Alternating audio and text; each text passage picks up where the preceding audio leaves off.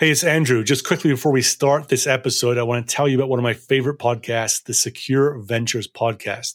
The host, Kyle McNulty, interviews cybersecurity founders about what they are building. I enjoy it because Kyle focuses on their technology, what it solves, why they build it, where it fits in the market. Also, listeners can understand the why of these startups.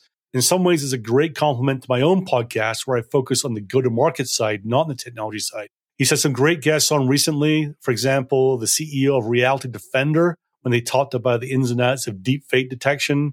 Uh, he's had the co-founder and CEO of Ghost Security and also the co-founder of Radical, Chris Petersen, who was incidentally a founder of LogRhythm, where they talk about the role of AI in the SOC. This is not a paid promotion. I just simply enjoy what Kyle is doing with his interviews and get a lot out of them. Check it out. It's the Secure Ventures podcast. Now on with this episode. You are ready to hire sellers and you want them to ramp quickly, but you don't have the people or the process to do it as well as you'd like to. So, what do you do?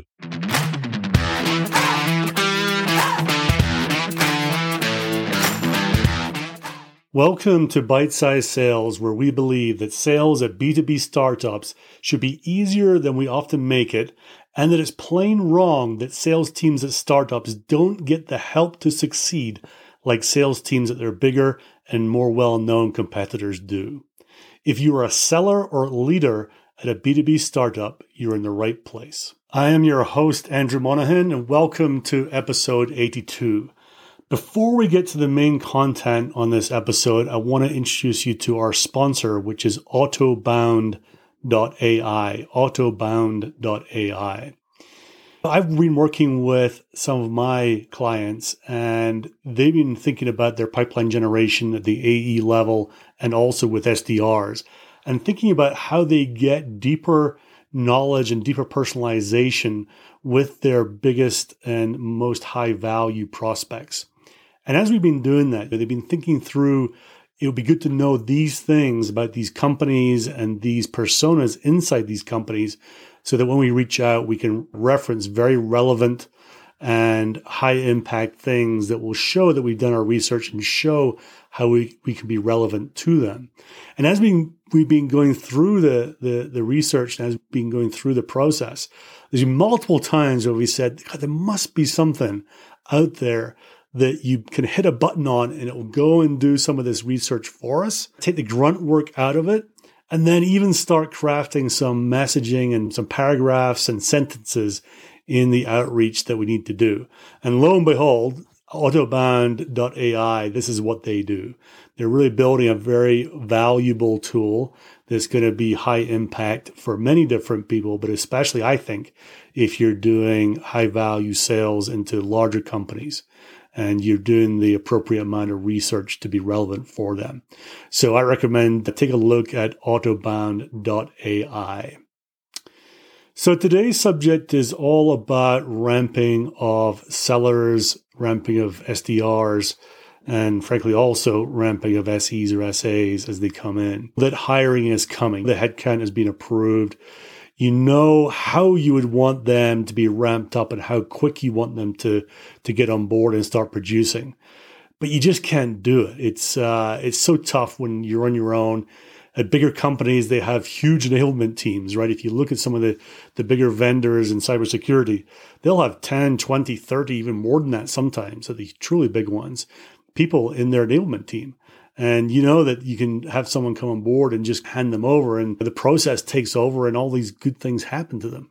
But a startup, you're on your own. You might have a few sellers, two, three, five, whatever it is on board already. You might have an SE or two and maybe a product marketing person. That's about it. And in these situations, what happens is bad behavior kicks in. It's by necessity more than anything else. You know that you got to do something to get them going. You, you don't have the time, but you're going to give them something to get going. And the struggle is real, right? You just don't have the resources. You do whatever you can to make it all come together as best you can.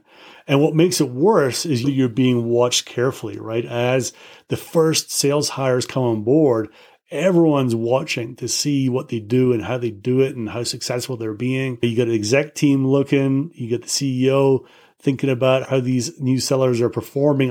Are they representing my company, especially if they're a founder? Are they re- representing my company properly? The board is wants to make sure that you've thoughtfully gone about onboarding these people so they can produce quickly and you can get to the repeatable model uh, quicker.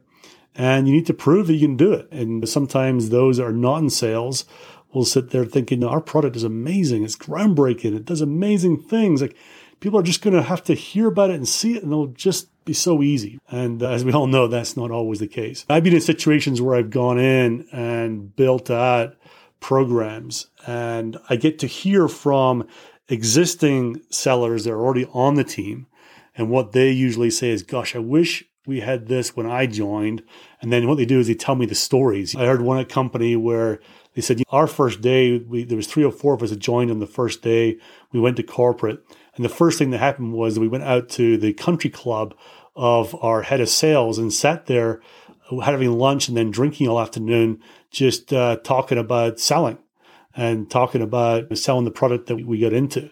And the person said it was fun and all. It was good to bond with these new hires and also with the head of sales. But yeah, I didn't remember much from the, the session. I've been in situations where they come in and they said, Oh, yeah, the first thing that I was told to do was learn the demo. Just go talk to the SE, learn the demo as if you had to give it. And also, I, I get to uh, work with as new sellers come in and they see a proper program, they go, Oh, I wish I had this at my last company. And I hear things such as you know, your first day, get your laptop, read the data sheet and get a demo and away you go. And these are, you know, as I say, these are by necessity sometimes, but they're not ideal.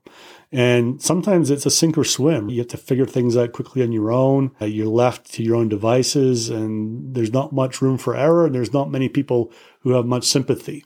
And as a leader at a company, sales leader, you can't afford to have people drowning. What do you do to help them, given that you don't have much in the way of resources? Given that there isn't the template already there to be successful, and you don't want to just pass them on to someone else saying, go watch what they do. So, here are five things I recommend that you think about and, and tackle. First one is going to seem a little obvious, but I tell you, it doesn't always happen. And that is to be very clear on what the objectives are for this seller as they come on board. Be clear what they are and be clear when they have to be hit and what has to happen to get there. And what I would encourage you to do is think about two things. One is how soon can you have them doing outreach? Can you have them do outreach in the first week, in the second week? What would that be? And measure them. Some of these sellers are going to come in with their network of friendlies how soon can they start reaching out to friendlies and get meetings booked? And there's going to be the key metric right there. Get meetings booked in the first month, second month, third month on board. So one objective should be meetings booked. And the second one should be holding those first meetings. So if your objective is to get a bunch of first meetings, we need to make sure that the person, the seller that came in is going to be able to go and run those first meetings. Now, the reality is, of course, that you don't want them on their own. But the way that I think about it is what if they book a really good first meeting? For some reason, whatever that may be, no one else from the company can attend and they're left on their own. Can we make sure that they can hold their own and do a good job in that first meeting? So if we're clear on those objectives, we need them to be able to be, be able to book first meetings, do the outreach, and secondly, hold first meetings. The question then comes, well, what do you do to help them be effective to do, do those two things. If you really get clear on that, there's going to be things you, you don't want them to spend time on. So, for example, maybe the demo isn't the right thing for them to go and learn, the right thing to go and learn.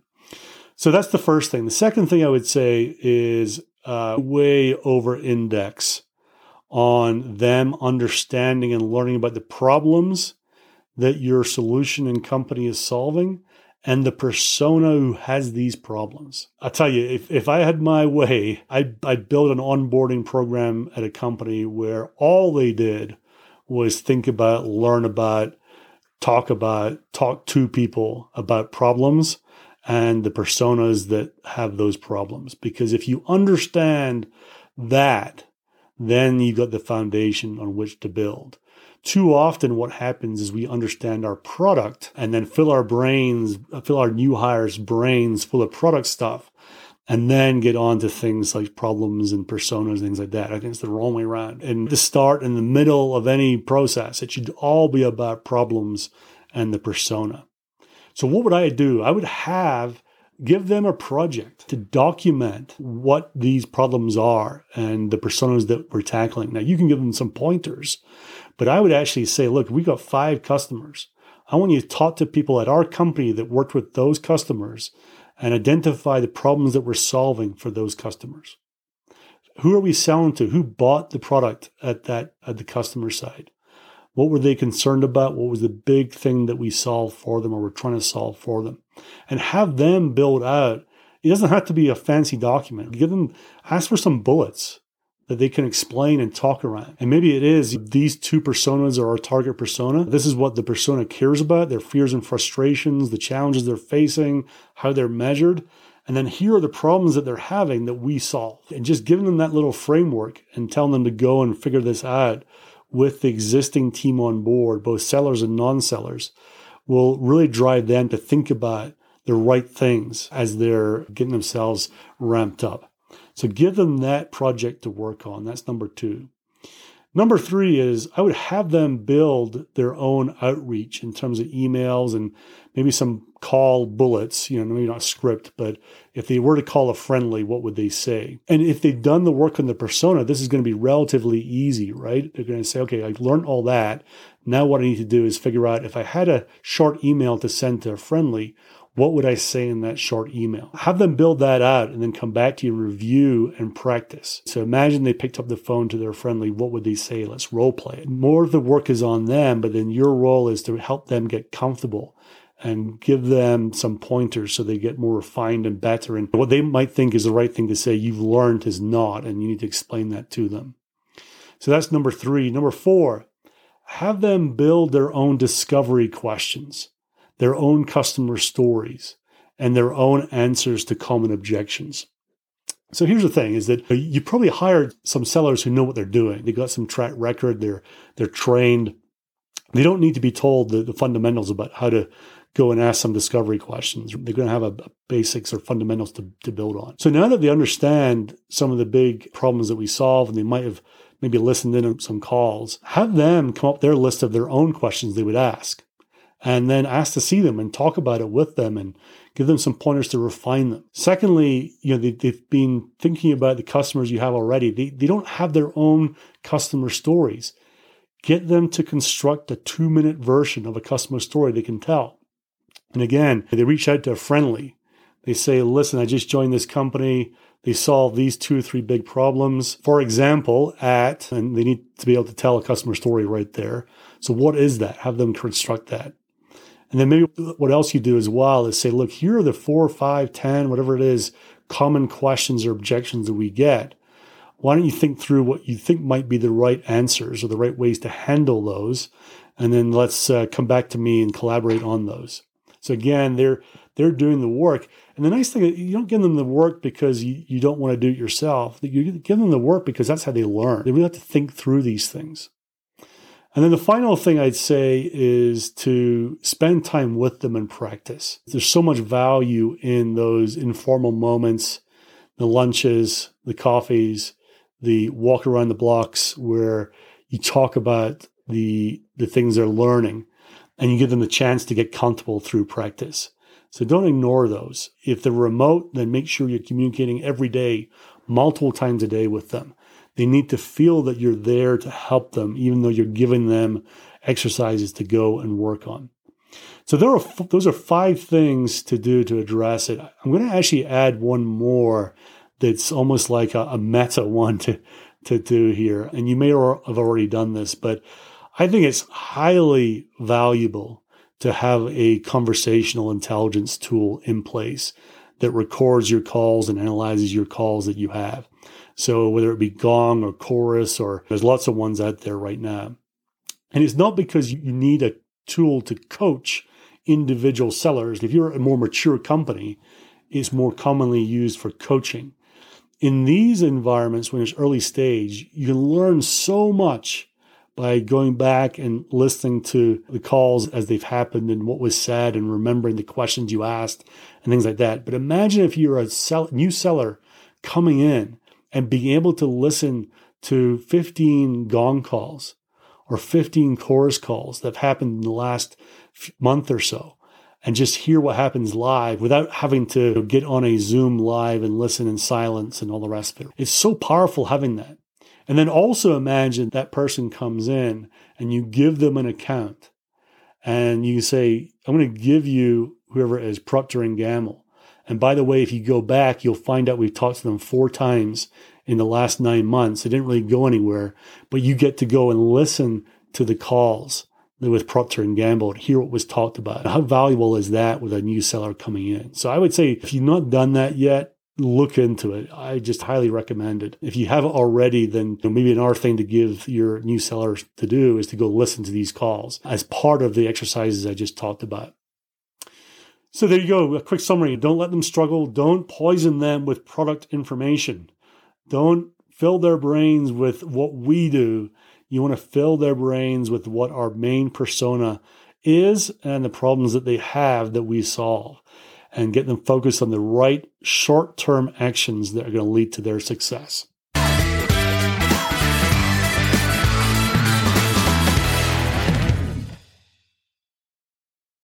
It would mean a lot to me and to the continued growth of the show if you could help get the word out. So, how do you do that easily? There are two ways. Firstly, just simply send a link to a friend. Send a link to the show, to this episode, um, you can email it, text it, Slack it, whatever works for you and is easy for you. The second way is to leave a super quick rating. And sometimes that can seem complicated. So I've made it as easy for you as I can. You simply have to go to ratethispodcast.com slash cyber. That's ratethispodcast.com slash cyber and explains exactly how to do it. Either of these ways will take you less than 30 seconds to do, and it will mean the world to me. So thank you.